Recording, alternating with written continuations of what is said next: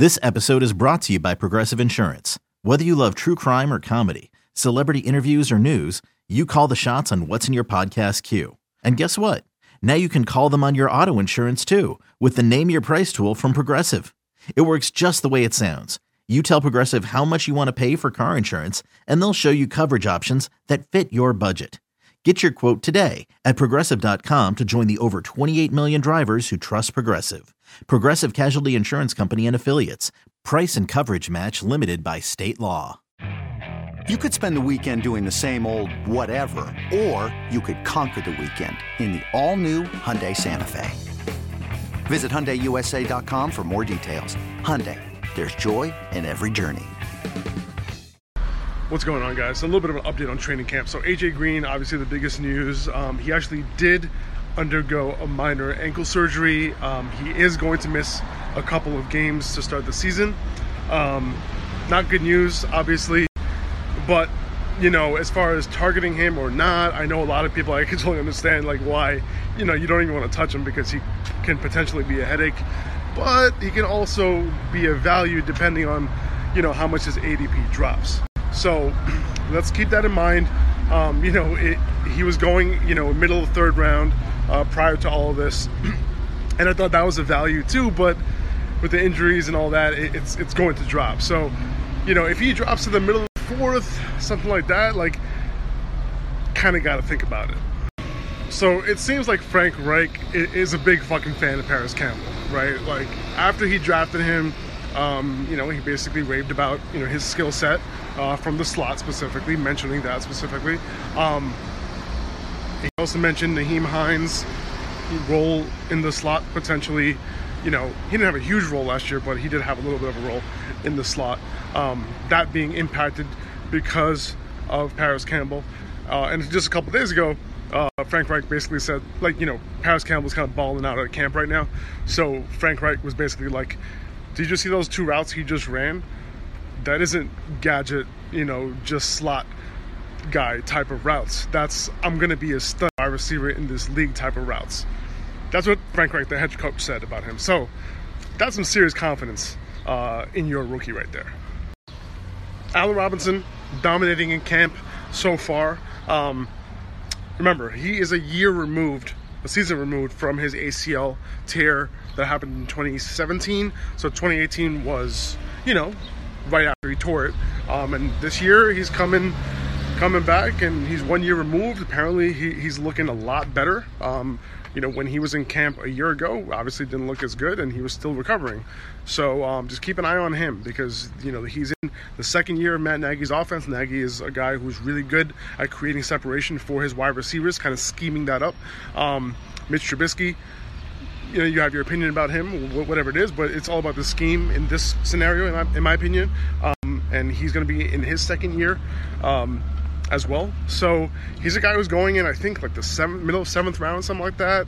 Um, and I think that's a value because when you look at you know wide receivers who are you know in line to get 120, 130 targets potentially, you, you're really looking at like uh, almost a surefire wide receiver too.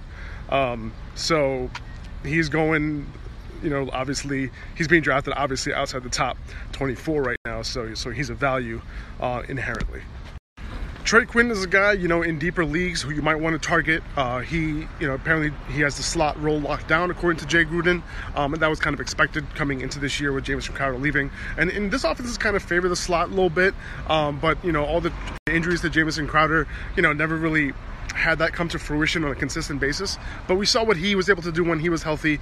We saw what uh, you know Maurice Harris even was able to do last year uh, in his spots when he was in the slot. Was able to you know kind of rack up those targets and receptions. Uh, and now you have Case Keenum coming in potentially starting this year, um, and we know how much he loves the slot.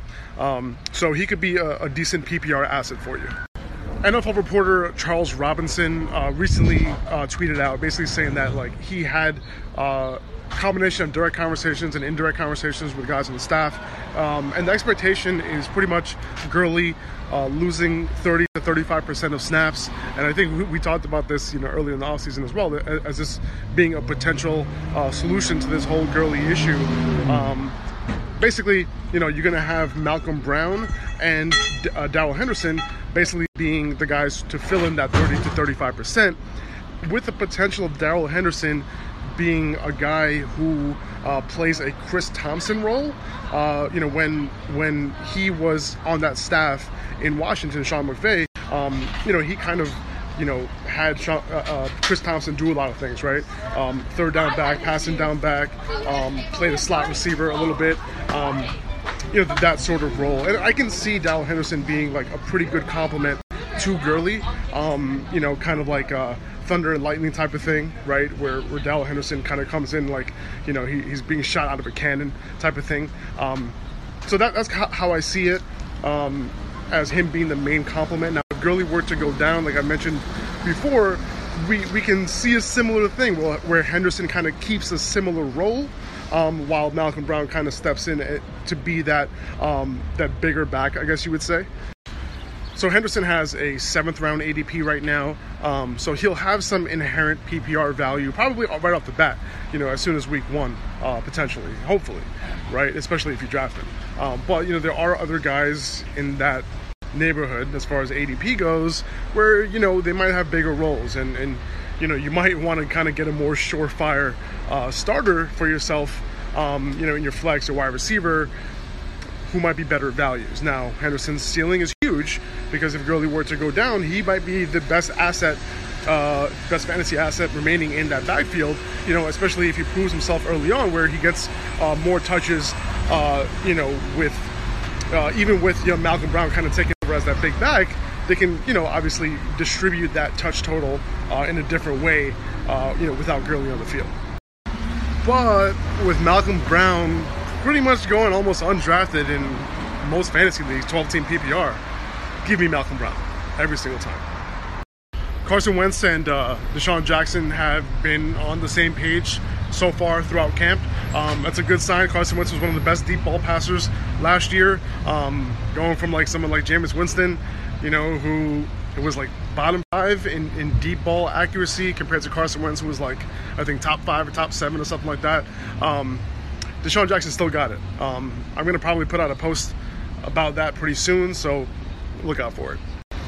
If you're high on N'Keal Harry this year, I totally get it. In Dynasty, he's a great asset, but for redraft, this year. I'm not sure if things are looking so great for him right now. Apparently, he's dropping a ton of passes in practice. I think when I looked, it was four so far. Practice wasn't even over yet. Um, and then I'm not, if I'm not mistaken, he even dropped some passes earlier this week. So not looking great, right? And and there was already a concern for me with him as far as like, yes, it, it might look good on paper. You know, he's teamed up with Tom Brady, they need a wide receiver, but you know, you're trying to figure out where the Patriots are gonna you know, who are they to target, who's to be consistent, um, you know, who's going to be a consistent part of their game plan. And on, on top of that, you know, him being in a system where it's tough for wide receivers to pick that system up. Um, not the easiest system in the world to learn, especially as a rookie. So he's a great talent. Um, I'm a big fan of his, but at the same time, uh, it's not looking so great for him right now. He's just not balling out. Kellen Moore, uh, the new offensive coordinator for the Cowboys, uh, came out and said that, you know, uh, Dak Prescott, you know, his rushing ability, you know, if they could use that more, that would be great. And and that's a good thing to know because if you're looking for a late round quarterback, Dak Prescott might be a guy that's on your list. I mean, he did have a little bit of a rushing floor. You know, he's used a ton, you know, near the goal line as well. Um, so he's a guy that, you know, if you wait on quarterbacks or you're in a two QB league, um, him being used more on design runs and him being like kind of um, you know uh, allowed to run more i guess you would say what's the word i'm looking for i guess um, you know he's encouraged to run more that's that's what i was looking for um, so if that's the case in this offense that, that's pretty good uh, news for him um, obviously if Zeke isn't there, uh, I wouldn't be high on him no. at all um, because we've seen the splits with and without Zeke. Uh, but you know, he's a guy that I would be targeting uh, if Zeke does end up showing up. So the Cardinals' sixth-round wide receiver, KeeSean Johnson, um, apparently he's having a great camp. Um, and he's challenging um, both Andy Isabella and Hakeem Butler, who the Cardinals drafted before him, for that third wide receiver spot. And it's possible that he wins it. He's in that competition. So, you know, it, it's, it's super interesting, right? Obviously, because a lot of people are targeting Andy Isabella as a little bit of a sleeper late. Um, and I totally get that because he's super talented. But, you know, we got to pay attention to these camp battles, and that's one of them. So it's an interesting tidbit just in case you were targeting Isabella. Um, it's something you might want to consider. Obviously, monitor this as we uh, as training camp moves on apparently Nick Foles and Dede Westbrook, you know, have great rapport in camp. Dede Westbrook is looking like the best wide receiver there, uh, making a ton of plays. Um, you know, so in PPR leagues, he's somebody that, uh, you know, I would potentially target in the ninth round. Um, you know, just because he is a guy who proved that he was very capable out of the slot even last year. Um, I, I, did put out a post about that uh, yesterday or two days ago. You can swipe up somewhere here to see that, uh, whether it's this story or the next. But um, yeah, he's, he's someone I'll be targeting uh, only because we know that Nick Foles last year targeted the slot a, good amount as well when he was in Philly. Um, so it is a little bit of a connection there. Uh, he's standing out, and in PPR leagues and a pass heavy offense, he could see some good volume. Hey guys, I'll be doing a